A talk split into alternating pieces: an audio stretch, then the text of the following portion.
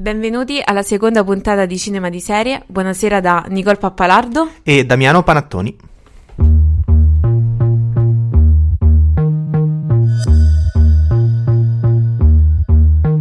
When I said it out loud, it wasn't as strong as it was in my head. I tried not to think about it, so it came back louder. I think it's been about a year since I became a snob. Decided not to play along, so it grew bigger.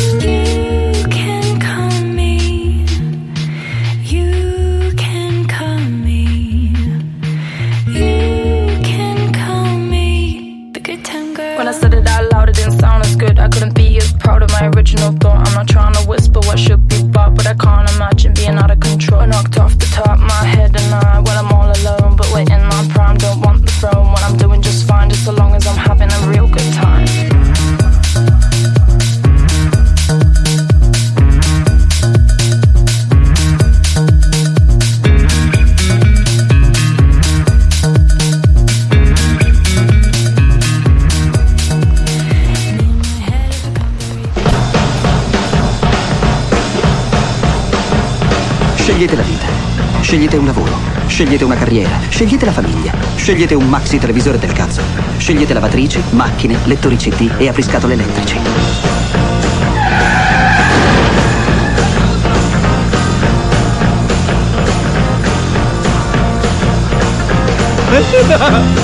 Scegliete la buona salute, il colesterolo basso e la polizza vita.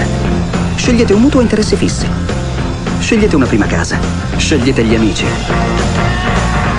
Scegliete una moda casual e le valigie in tinta. Scegliete un salotto di tre pezzi a rate e ricopritela con una stoffa del cazzo. Scegliete il fai da te e chiedetevi chi cacchio siete la domenica mattina. Scegliete di sedervi sul divano a spappolarvi il cervello e lo spirito con i quiz mentre vi ingozzate di schifezze da mangiare.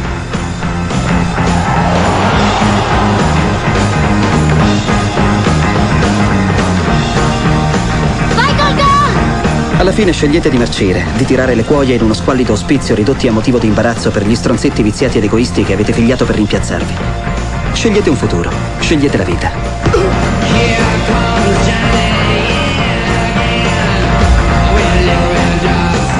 Ma perché dovrei fare una cosa così?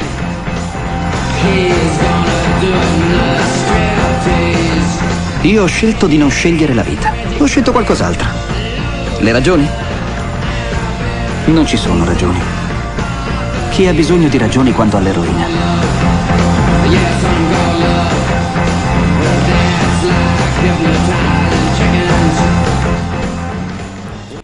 E questo l'avete riconosciuto sicuramente, è quel gran figo di Ewan McGregor nei panni di Mark Rentboy Renton nel film eh, Cult, che dir poco, di eh, Try Spotting di Danny Boyle, datato 1996 eh, monologo entrato di diritto nella storia del, del, cinema, è uno dei più citati, uno dei più ricordati e eh, curiosità eh, è stato ripreso nel sequel eh, T2 tra i Spotting 2 uscito vent'anni dopo esatti nel 2017 dove sempre Juan McGregor che possiamo dirlo Nicole più invecchia più diventa figo no? Sì, è vero, confermo ecco, eh, lo riprende e lo attualizza appunto ad oggi parlando di, non parlando più dell'eroina come era nel 1996, ma dei social network che sono diventati eh, in qualche modo eh, appunto la nuova droga.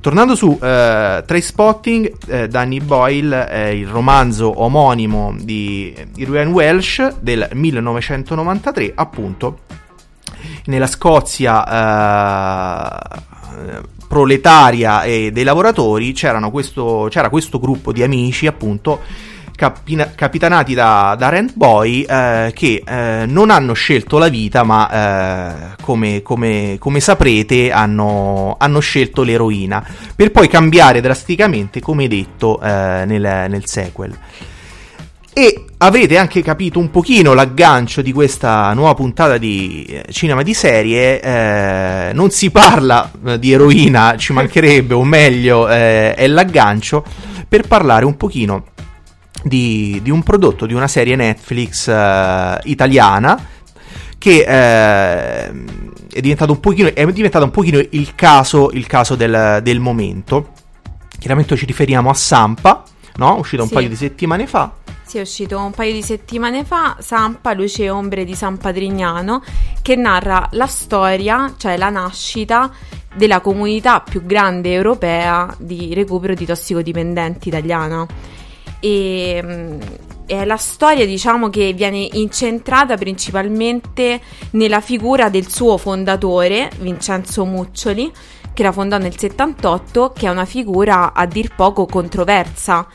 Comunque sia non um, questo questo prodotto, questa docuserie ha eh, avuto riscontro cioè, mediatico allucinante comunque sia ha prodotto un dibattito su un tema che sembrava dimenticato e a quanto pare dimenticato non è.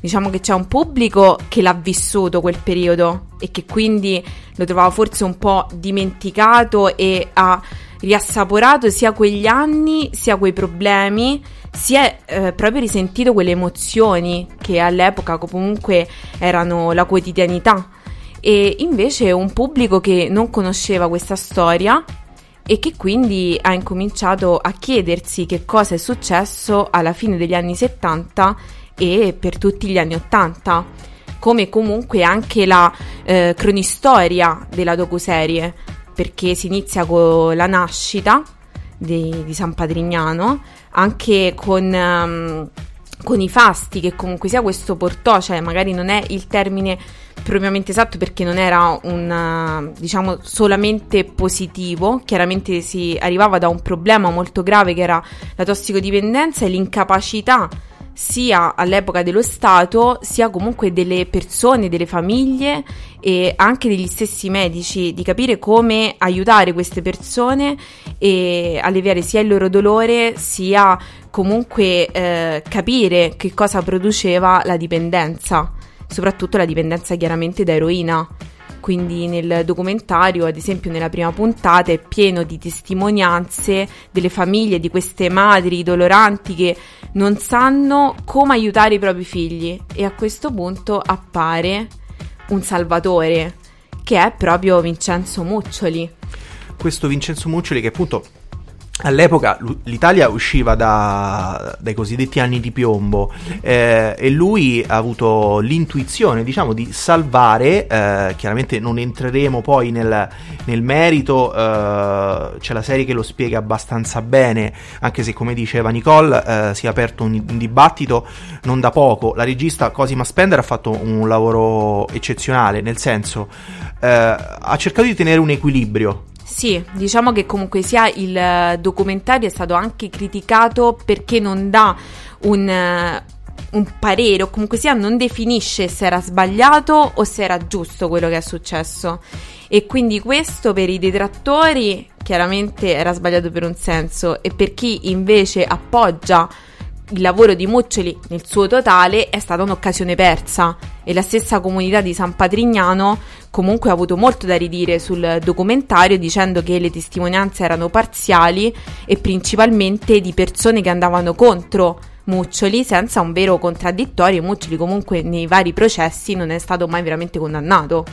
Sì, diciamo anche che oggi Sampa, no? per eh, citare un po' il titolo, è qualcosa di, di molto diverso di, di, di, ciò che era all'epoca. Certo. Eh, Muccioli, Muccioli, all'inizio l'aveva trasformata in una, eh, una specie di comune no? eh, che, che, che, ricordava un po' quelle comuni hippie eh, di inizio anni 70 eh, nella California. Comunque divenne proprio un'azienda, un'azienda agricola, cioè nel senso era produttiva anche questo, poi dopo fu il problema per alcuni versi di San Patrignano, cioè questa grandezza, questa esplosione, questo lavoro che comunque c'era e comunque non retribuito, tanti problemi anche, cioè ovviamente non era retribuito perché doveva essere un percorso di recupero, però quanto poi dopo effettivamente questo recupero, cioè da che cosa passava, quali erano le altre eh, diciamo azioni che venivano adottate per far sì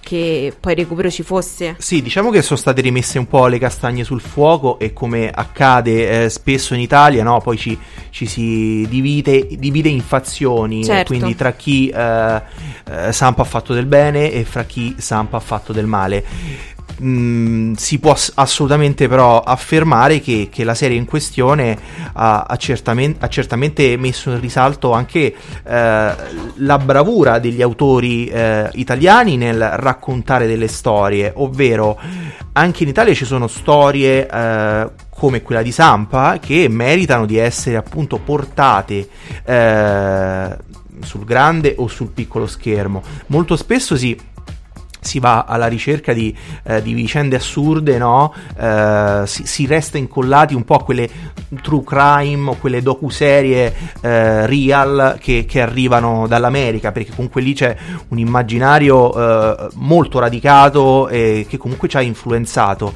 Però anche l'Italia, eh, Netflix l'ha capito, eh, ci sono delle storie interessanti da raccontare e tuttora, secondo me, molto attuali. Sì, assolutamente, anche il fatto che comunque il lavoro è stato lungo, sono state 180 ore di interviste e le immagini che vengono trattate sono prese da 51 archivi diversi. Quindi comunque sia stato un, un lavoro di ricerca allucinante che è durato comunque due anni. E quindi il lavoro dietro c'è stato e si vede. E anche le varie testimonianze comunque mh, mm, secondo me non è stato facile prenderle, scegliere come narrare una vicenda così controversa che eh, nella realtà dei fatti comunque delle persone le ha salvate. Quindi per quanto ci possono essere queste appunto luci e ombre, chiaramente qua si parla della vita delle persone gli è stato rimproverato uh, l'essere semplicistico. Ho, ho, letto delle critiche. Eh, Sampa è semplicistica, Sampa eh, non approfondisce, è, è, per il grande pubblico. Però chiaramente è un prodotto Netflix, è un prodotto certo. che deve arrivare a più Ma persone giusto, possibile. Cioè, certo. nel senso, comunque sia questo, passami il termine, snobismo che a volte c'è sulle varie piattaforme o comunque quando un prodotto diventa accessibile a tutti ma si pensa che la storia non lo sia perché come se la storia possa essere capita solamente da una parte delle persone. Questa la trovo una cosa veramente ingiusta e neanche comunque mh, mm, vera. Cioè non, non è possibile sì, diciamo, mette, mette in mostra una, un certo cuore, no? Poi la, la, regista sul finale. E a proposito di, di, cuore, io direi che abbiamo la prossima canzone decisamente eh, adatta.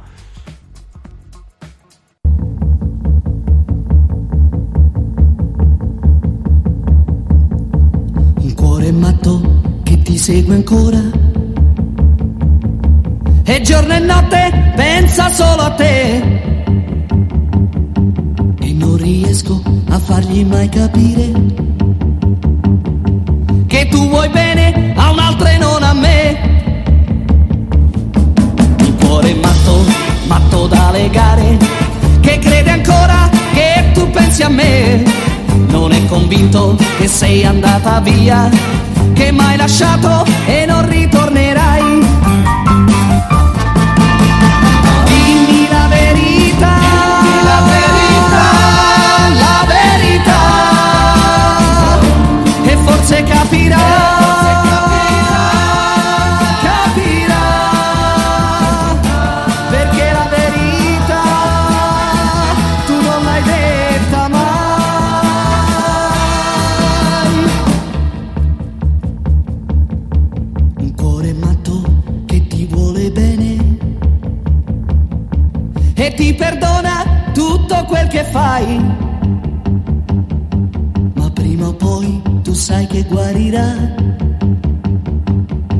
Lo perderai, così lo perderai.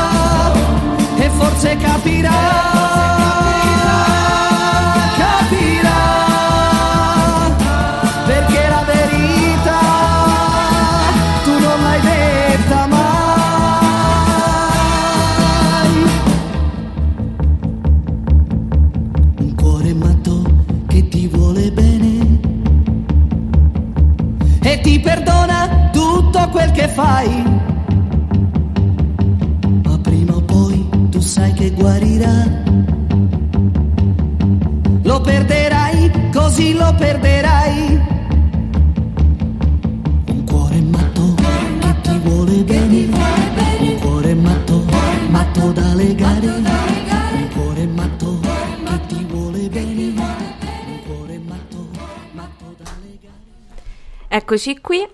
Questa qui era Cuore matto di Little Tony, nostro concittadino di Tivoli. Vanto, che- assolutamente, un vanto, l'Elvis Presley italiano. Esatto, che era presente nel film di Claudio Carigari del 1998, L'odore della notte. E c'è una scena esilerante con eh, Marco Giallini e Little Tony, appunto. E perché abbiamo citato questo film e soprattutto anche questa canzone? Perché è la canzone del film, ma soprattutto è la canzone di, di un film della trilogia di Claudio Carigari che questa sera abbiamo il piacere e l'onore e personalmente anche l'emozione di omaggiare. Gli altri due film sono Amore tossico e Non essere cattivo. Claudio Caricari ha fatto, diciamo così, si può dire solo, perché in realtà Claudio Caricari scrisse tantissime sceneggiature, più di 30, e i film che ha potuto, cioè che gli hanno finanziato sono stati solo tre. E per questo motivo, prima dell'ultimo film, quindi Non essere cattivo, Valerio Massandrea scrisse una lettera aperta a Martin Scorsese, che adesso io vi leggerò. Perdonatemi chiaramente la mia voce e diciamo le mie capacità anche interpretative non sono quelle di Valerio Massandrea, ma insomma spero di, di darvi anche un po' di emozione. Caro Martino, ti scrivo per una ragione semplice. Tu ami profondamente il cinema. In Italia c'è un regista che ama il cinema quanto te, forse anche più di te. Certo, non basta amarlo per farlo bene il cinema, ma questo signore, prossimo ai 70 anni, ha avuto poche opportunità per dimostrare il suo valore. Quando le ha avute, lo ha fatto. La sua filmografia fai presto a leggerla. Amore tossico 83, L'odore della notte 98. Ti scrivo perché, dopo tanti anni di resistenza umana alla vita, a questo mestiere e alle sue dinamiche, questo signore ha avuto il coraggio di scrivere un nuovo copione e di provare a girare un nuovo film. Da circa due anni un gruppo di amici, di cui faccio parte, lo sta supportando, muovendosi nei meandri delle istituzioni e delle produzioni, grandi e piccole, ottenendo piccoli risultati ma importanti. Attorno a questo film si è creata un'atmosfera molto rara. In tanti lo vogliono fare per rispetto di questo signore e del più alto senso del cinema e di chi vive per il cinema. Molte delle eccellenze del nostro settore hanno espresso la volontà di lavorare gratuitamente o di entrare in partecipazione. Ora, se starei ancora leggendo, ti chiederai: allora perché non riuscite a metterlo in piedi? La risposta a questa legittima domanda ti obbligherebbe a un'altra domanda. Ma è così difficile fare i film in Italia? Questo è un altro discorso, più lungo e più maledettamente ovvio, almeno per noi. Caro Martino, questa mia lettera è solo un tentativo che va ad aggiungersi alle centinaia che abbiamo fatto in questi due anni. Non riusciamo a raggiungere una cifra tale per mettere questo signore sul set, che è il suo luogo naturale. Ho pensato, questo signore parla e cita Martino come se fosse un suo compagno di scuola. Conosce il cinema e soprattutto quello di Martino come lo avessero fatto insieme. A noi mancano tanti soldi per fare questo film. È piccolo, ma ce ne servono ancora tanti, anche per quel piccolo. Allora io chiedo a Martino di leggere il copione di guardarsi Amore Tossico. Spero che Martino lo faccia, si innamori del cinema di questo signore e venga qui a conoscerlo, pronto a produrre il suo film, insieme a noi, che siamo la sua piccola banda, che il cinema lo ama e lo detesta, forse per quanto lo ama. Spero che Martino non si offenda per come lo chiamo, ma questo signore è che lo chiama così. Ecco, questo ho pensato e questo spero. E anche se questa lettera sarà tradotta e con la traduzione forse si perderà la commozione con cui è stata scritta, sarà stato un altro tentativo, a cui ne seguiranno altri, magari ancora più folli, perché il cinema di questo signore, Claudio Caligari, merita più di quanto è stato fino ad oggi. E perché, lo ripeto, quanto lo ama Claudio il cinema, forse neanche tu, Martino.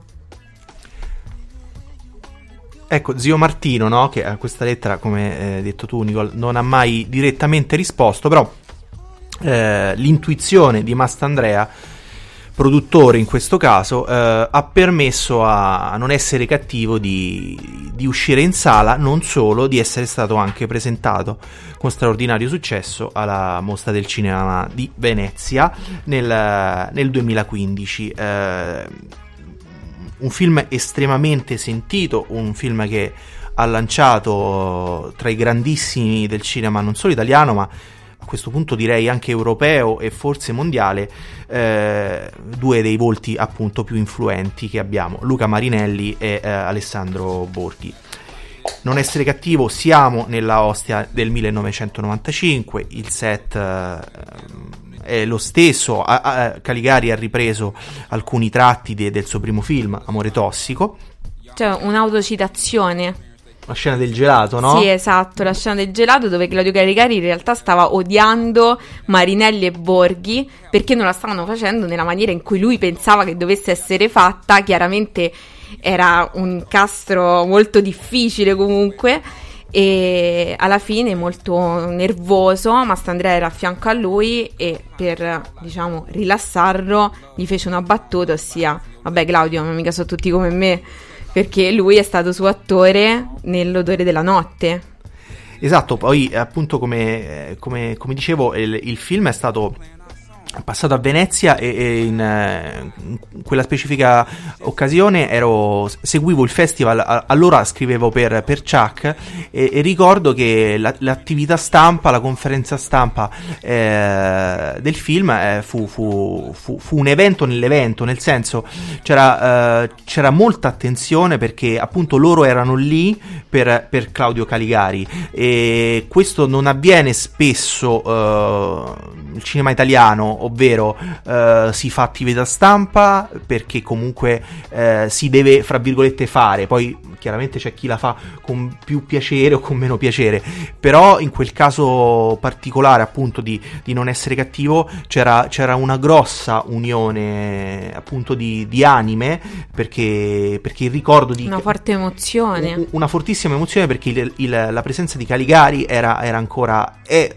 è fortissima. Eh, uscì poi subito dopo in sala, distribuito a, all'epoca dalla Good Films di, de, degli Elkan, che poi... Eh, la Good Films poi si è un po' persa per strada, però poi magari ne parleremo in un'altra, in un'altra puntata. Quel film poi lanciò parallelamente anche la, la, la carriera di un'altra uh, interprete bravissima che è, che è, Silvia D'Amico e possiamo dire che forse non essere cattivo, uh, ricordando un po' il finale, è anche de, il, il film più, se vogliamo, più positivo del, sì. no, nel senso nella disperazione, però è quello che lascia una sorta di uh, apertura, una sorta di speranza. Adesso senza fare spoiler, comunque è un film molto famoso, quella nascita, no? Che sta a significare sì, esatto, una nuova vita. Nel, nel, nell'aridità e nella, e nella, disperazione, cosa che eh, di certo non aveva, non film, aveva fatto negli altri due film, soprattutto nel primo. Eh... Il primo, diciamo, è il più tragico, ma anche forse eh, le varie scelte che fece Caligari e che poi forse magari gli costarono gli anni in cui non, non, gli, pro- non gli, fu prodotto nulla. Fu un film di, di rottura e, e, Caligari poi fu subito etichettato, anche qui spesso avviene come, come un regista eh, poco attento alla forma, un regista um, sporco, eh, che non è vero, perché comunque è un regista estremamente raffinato, che però portava storie vere. Eh, molti lo, lo, reputano anche un po' disturbante, no? Perché comunque sì. Eh, alcuni non, ha, non, hanno nemmeno riuscito, non sono sì riusciti nemmeno a finirlo il film. No, amore tossico, ma lo stesso non essere cattivo, perché nonostante la diversità, come dicevi te, comunque sono temi che ti toccano e secondo me invece, allora, nel primo caso gli interpreti erano persone reali. Letteralmente cioè, erano... prese dalla strada. esatto. Letteralmente prese dalla quindi strada. comunque sia, e che infatti hanno fatto anche delle tragiche fini, quindi comunque c'è stato questo. Invece in non essere cattivo, anche perché poi c'è un discorso anche sulla droga differente, no? Certo. Che in amore tossico è l'eroina, invece in non essere cattivo, che è contestualizzato a metà degli anni 90, è la droga chimica. Quindi comunque c'era anche una differenza e sì, sul fatto di essere disturbante effettivamente a me tante persone mi hanno detto che non, non ce la facevano.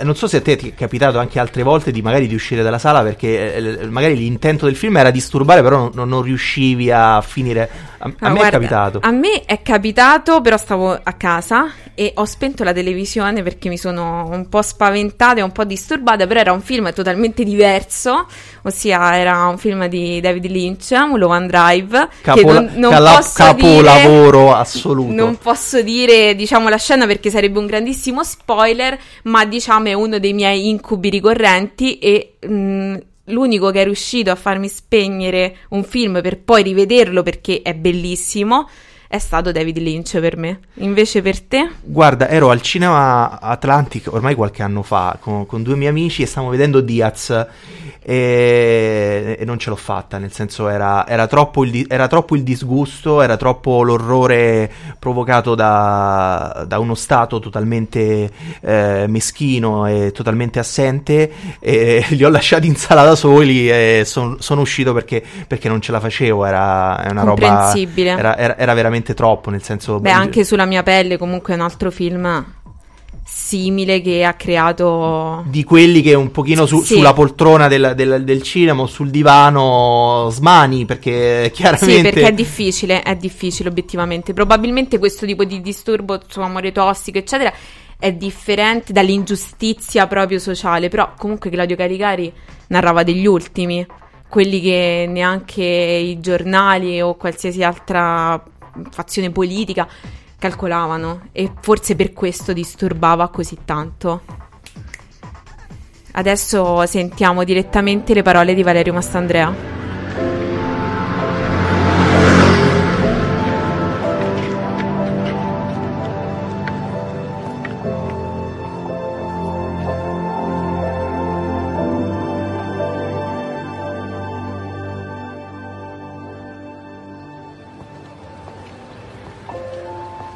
Muoio come uno stronzo e ho fatto solo tre film. Se n'è uscito così, fermi ad un semaforo rosso. Stavamo andando insieme a parlare con un amico oncologo in ospedale. Io la risposta ce l'avevo pronta, ma l'ho lasciato godere di questa sua attitudine alle frasi epiche che accompagneranno per sempre tutti quelli che lo hanno conosciuto. Non ha mai smesso di fare film, Claudio. Ne ha girati tre, ma ne ha scritti fatti e visti almeno il triplo. Ogni film non fatto da Claudio, Claudio lo ha fatto e come. Come ha fatto il suo terzo e ultimo. Con l'amore e la cattiveria che la malattia gli imponeva.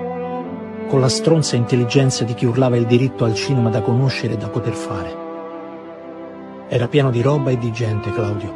Il suo Martino in un angolo della testa, Pasolini sempre a portata di citazione.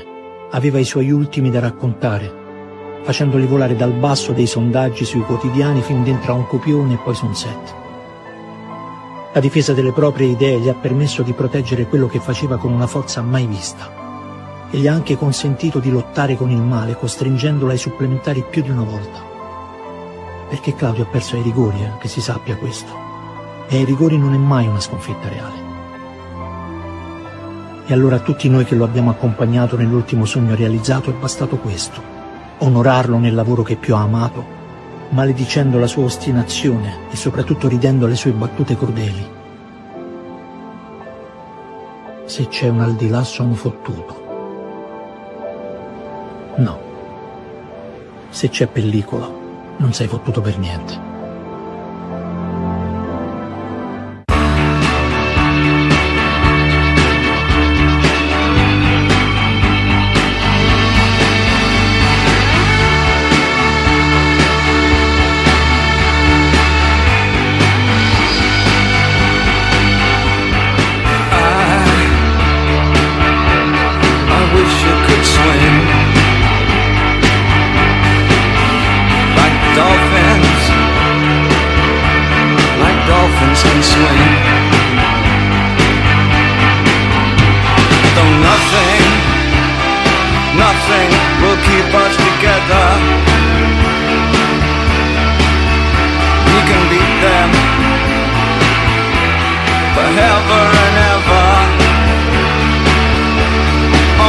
Eccoci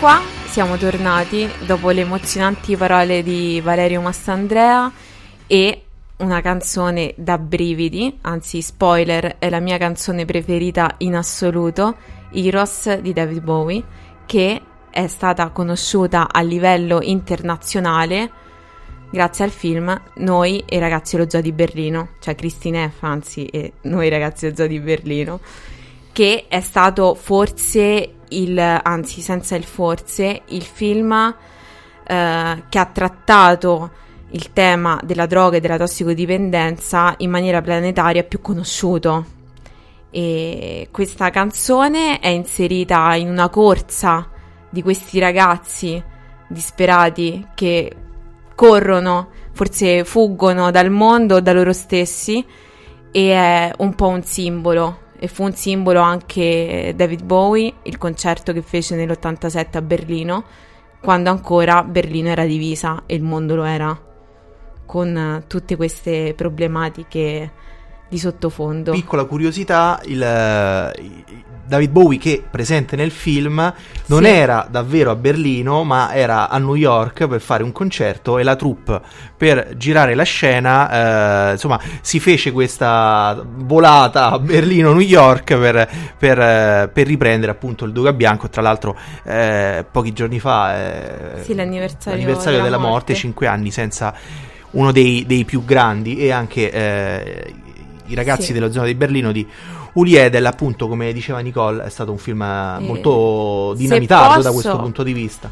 In realtà adesso diciamo questo stacco così veramente emozionale da Mastandrea a Heroes vogliamo ringraziare con tutto il cuore Damiano Il nostro per, regista che ha per la regia il nostro Riccardo Di Mario che in realtà insomma si sente che c'è una mano esperta in sottofondo sui vari stacchi e tutto il resto. Quindi grazie Riccardo, ci sta ringraziando anche se non lo e, sentite. e vi Ciao. saluta.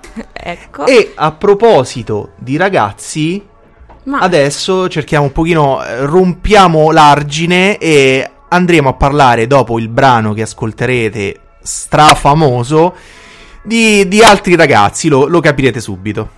So open up your morning light say a little prayer for I. You know that if we are to stay alive and see the peace in every eye.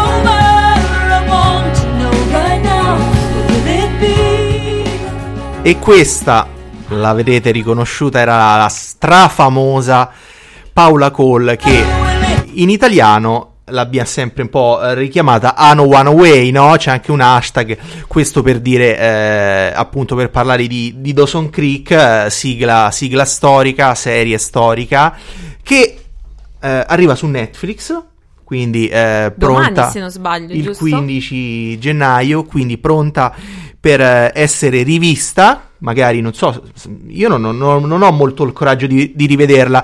Vi, vi diciamo che insomma si, si prepara sempre un po' una scaletta no? quando si fa, si fa la radio, chiaramente da, da- da seguire. Però questa parte io e Nicola l'abbiamo lasciata libera, nel senso è, è- è un- Esatto. sarà un flusso di coscienza eh, ricordando un po' eh, le nos- la, la nostra vita che all'epoca nel 2003, inizi 2000, A girava. Cape Side, quando giravamo per Cape Side, io e Damiano. Esatto, eravamo, eravamo i ragazzi, non eravamo i ragazzi dello zoo di Berlino, per fortuna, ma eravamo i ragazzi di Cape Side. Insomma, chi è nato alla fine degli anni 80, inizio 90, eh, non può non amare o anche odiare eh, Dawson Leary, eh, Joy Potter, Pesi, Jen.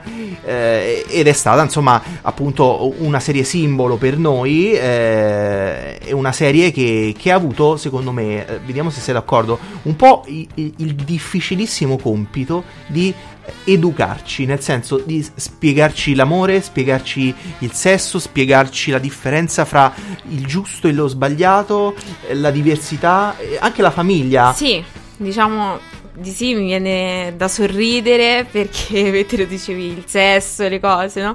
Stavo parlando con eh, una mia amica che insomma le avevo spoilerato che nella puntata di oggi sarebbe parlato di Dawson Creek e lei si chiedeva come fosse possibile che Joy Potter era partita con Pesi Witter per tutta l'estate e non abbiano consumato. Dice quindi adesso come sarebbe possibile una cosa del genere? Quindi anche come è cambiata la, diciamo, il racconto delle prime volte del sesso anche nei telefilm, perché comunque in un telefilm attuale sarebbe impensabile, cioè tutto questo corteggiamento, cioè diciamo è tutto molto più immediato perché anche la generazione attuale è diversa, anzi non era neanche la nostra quella di Son Creek perché in realtà eravamo ancora piccolini insomma Bene, quando beh, uscì beh, Dawson Creek, vabbè uscì- 10 anni. 10 anni, però poi la, Anzi, otto anni, mi sa, perché era 98. la rifecero, la, la Sì, rimandarono eh, a inizi 2000, quindi comunque cominciavamo un pochino noi, eh, classe pos- 88, 87, 88, 89, 90, insomma, avere que- quell'età eh, eh, in, in cui, insomma, eh, cerchi degli idoli, no? Cerchi delle ispirazioni e secondo me Dawson Creek... eh, che piaccia o no, è stata appunto eh, un, esempio da seguire eh, con, con questi, con questi ragazzi che erano, che, che erano un po' come. Che, che- che erano quelli che ricercavamo, no? Cioè, n- volevamo avere un amico come Pesi, volevamo avere una Che ragazza. frega la ragazza, che- dici? che- volevamo avere una ragazza, una ragazza nel gru- gruppo come Jen, no? Quella più matura. Sicuramente non come Joy, almeno io. Beh, tra, tra l'altro, ehm, le- leggendo un po' i messaggi che sono arrivati su- sui, sui social di Radio S, eh, Elena ha scritto che Joy era insopportabile, saccente e perfettina. E, e- e- e- era pazzesco che avesse addirittura due eh, ragazzi che, che le andavano dietro. Sì. Ehm, e qui poi si è creato quel, quel dibattito che tuttora no, eh, tiene banco tra. Ma era meglio Pesi o era meglio Dawson Eh, e Nicole?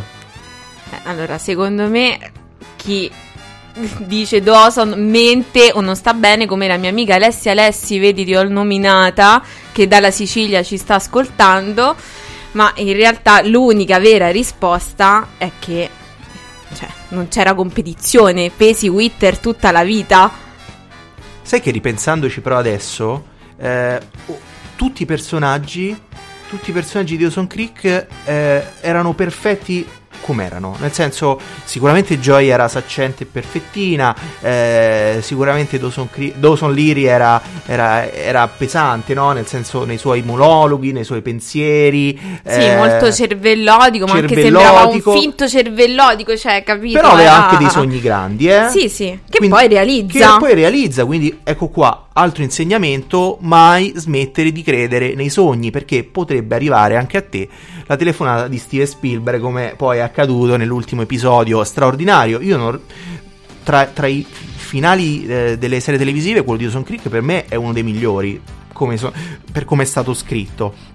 E... Eh, diciamo a me dispiace un po' la parabola di Jen, che comunque sia secondo me è stato un personaggio un po' penalizzato perché era quello più libero, meno eh, diciamo con pregiudizi e alla fine non ti dico che forse è stato anche un po' punito, però ne sono capite tutte a lei, cioè. Sì, diciamo che alla fine qualcuno forse doveva, doveva morire e, e, credo che, che, che, che, il che, il personaggio di Jen per l'evoluzione che poi ha avuto con quel video straziante, stra- straziante girato da Dawson. Milioni eh, di lacrime. eh, me, lo, me, lo, ricordo come se fosse adesso. Io, vi racconto una cosa. Ogni pomeriggio alle, su Italia 1 lo facevano Dawson Creek, quindi non immaginavamo minimamente che poi qualche anno dopo, molti anni dopo, sarebbe arrivato poi Netflix. Io ero lì pronto col mio videoregistratore con la VHS eh, da 180 minuti che andavo a registrarmi tutte le puntate. Eh, ipoteti- ipoteticamente l'avrei forse riviste, non lo so, però in quel momento io volevo fermare da qualche parte quel, quelle emozioni, perché per me erano, eh, era, era, veramente una scuola, era veramente, sì. veramente, una scuola. Poi io quelle videocassette non so minimamente che fine abbiano fatto, probabilmente l'ho, l'ho, l'ho buttate, però le rinominavo Dawson Creek dalla 1, dalla puntata 1 alla 3, e, e quindi il mio ricordo forte, forte era questo, quei pomeriggi d'estate dove si aspettava Dawson Creek e, e speravamo tutti un po' di, di, di, avere noi ragazzi la nostra Joy che entrava dalla, dalla finestra. Tra l'altro Nicola sempre eh, sui social ci ha scritto del mio gruppo ero l'unico ragazzo che lo vedeva e ancora oggi mi prendono in giro.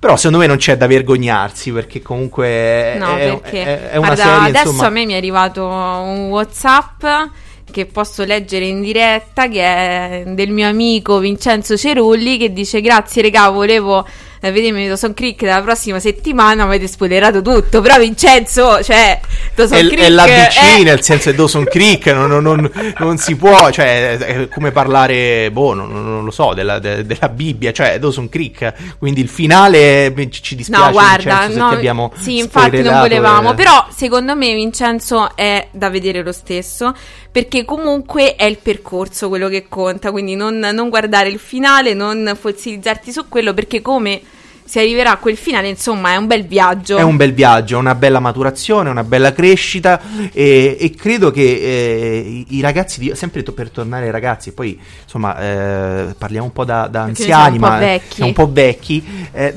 dovrebbero vederla serie come Dawson Creek per, per, per, capire un po' anche da dove arrivano tutte quelle, quelle, quelle serie teen che oggi sono poi eh, strafamose. Sì. Dopo, dopo Dawson Creek è arrivato TOC, eh, eh, Gossip Girl, però credo che eh, nulla è eh. No, diciamo che Soul Creek è stato l'inizio un po' del teen drama, anche se era una risposta comunque anche a Beverly Hills, che però era ancora precedente, quindi comunque le dinamiche sono cambiate, ma ci sono delle serie che hanno dato il via ad altre, cioè come fu Friends, quindi eh, diciamo quella dinamica di quello che succedeva a Dawson Creek in realtà è stato replicato negli altri teen drama in maniera differente, però mh, più o meno le, diciamo, le coppie, le dinamiche sono, sono quelle, ecco, cambiano se, di poco. Se vogliamo, parlando mi è venuta in mente una serie attuale del, che sem- trovate sempre su Netflix, che è Scam, Scam Italia. Sì, molto carina. Se Scam. vogliamo, esatto, eh, potrebbe essere la la nuova Dawson Creek eh, è nata in Nord Europa, poi è stata, poi, è, stata esportata poi in Italia e anche, e anche, in America. Quindi, se vogliamo, un pochino Scam riprende le tematiche di, di, di, di una serie che per noi è, è, è stracalta. Io eh, ho, ho, scritto un pezzo su Dawson Creek, ero, ero in lacrime e mi sono son messo a, riascoltare tutta la, la colonna sonora, eh, brani che avevo completamente dimenticato e che ascoltavo la sera sul CD Walkman della Sony, quello dove sopra ci scarabocchiavi col bianchetto, eccetera. E, e ho rifatto, praticamente mi sono ri, rimmerso in quegli anni là è stato un viaggio temporale eh, pazzesco. No, eh. molto bello. Poi comunque io mi ricordo che Dawson Creek eh, delle volte mi ha fatto anche d'estate, cioè comunque sia ricordo periodi caldi delle volte e che io magari andavo a casa delle mie amiche e quindi lo vedevamo insieme e era, era bello, cioè comunque sia pure scambiarsi i primi commenti eh, su un telefilm che poi non era come adesso che tu puoi guardarlo quando vuoi, cioè tu dovevi aspettare la messa in onda e quindi comunque sia creava un'attesa differente perché se tu non lo vedevi in quel momento era perso. Eh, C'era quell'hype, no? Oggi si parla Sì. tanto di hype. Oggi è un po'. Eh, L'hype eh, non esiste, nel senso la, la serie è già pronta, te la danno tutta insieme, quindi puoi vedertela in una, no- in una notte, in due giorni, in quanto tempo vuoi. Beh, diciamo sfido e vedete una notte tutto Dawson Creek. Mamma mia, però, però- però sarebbe, sa- sarebbe, sarebbe un'esperienza lasciarla in loop eh, puntata pu- dopo puntata. Sono, so- sono quasi 90 ore di. Circa 90 ore, 87 per lo specifico, 87 ore di Dawson che vuole diventare regista, di, di Joy che, che che si lamenta, che com- sì, di- Comunque ci sta quel bellissimo meme che gira da mille anni su Facebook di Dawson che piange, che è proprio quando viene mollato da Joy, una delle volte in cui viene mollato. quanto dolore che ha provato comunque. Do- Dawson Leary ha, veramente provato tanto Tutto dolore. meritato.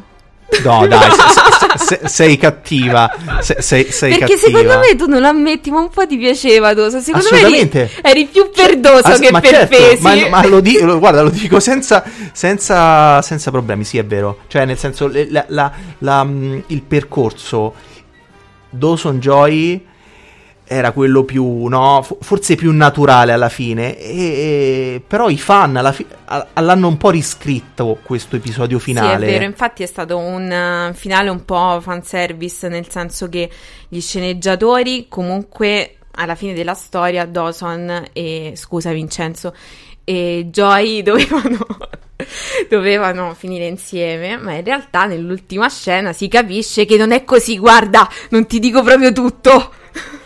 No, diciamo che, diciamo che Dawson poi riceve una telefonata che, che, che lì dici, cioè, è, è, è Amore un, o carriera? Esatto, cioè è un bivio tosto perché comunque si parla di una carriera di un certo tipo, il sogno della vita, quindi Io tutto... forse avrei preferito la telefonata di Spielberg, ti dirò, perché poi tanto... A Joy? Beh, mh, sì, nel senso, ecco, lì Joy, Jen... Vabbè, a non- non Joy avrei avrei mai- preferito cioè, non- pure la telefonata. Esatto, cioè non cioè, c'era proprio scelta, non, non lo so. cioè, Jen tutta la vita, è chiaro, non, non- non- non- non- non- nemmeno a dirlo, nemmeno a dirlo.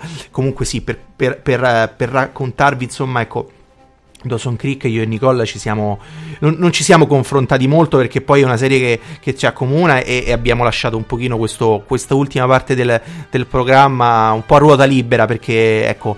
eh, Perché un- era giusto così. Era giusto così, un viaggio nei ricordi e, e siamo anche contenti di, eh, di rivederla su Netflix. Io non so se la rivedo, nel senso, son- so- domani, il 15 gennaio, appunto su Netflix, forse il, il primo episodio lo rivedo.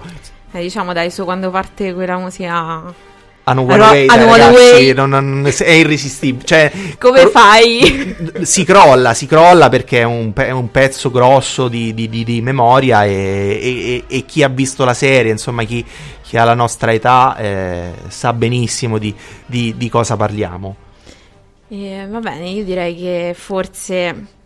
Su Poss- Dawson Creek possiamo, possiamo salutarci. Possiamo salutarci. Vorrei salutare comunque sia tutti, tutte le persone che ci hanno ascoltato, i messaggi che sono arrivati durante, durante la trasmissione. Poi c'è il regista che mi fa dei gestacci. E vorrei anche dire che comunque delle volte quando mi sono distratta era il regista che mi diceva o taglia o sei troppo vicino al microfono. Cioè, qua oh, l'arte non è che si può comandare così, eh.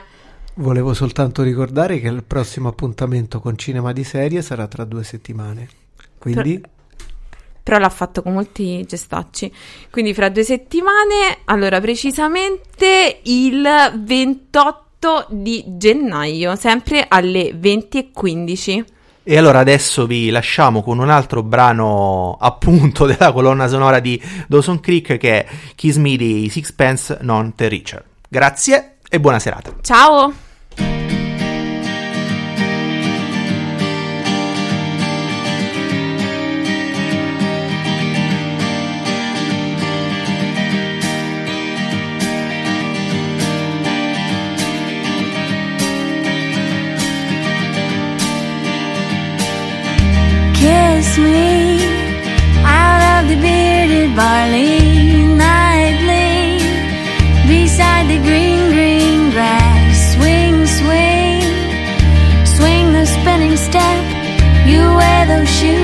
that will wear that dress. Oh.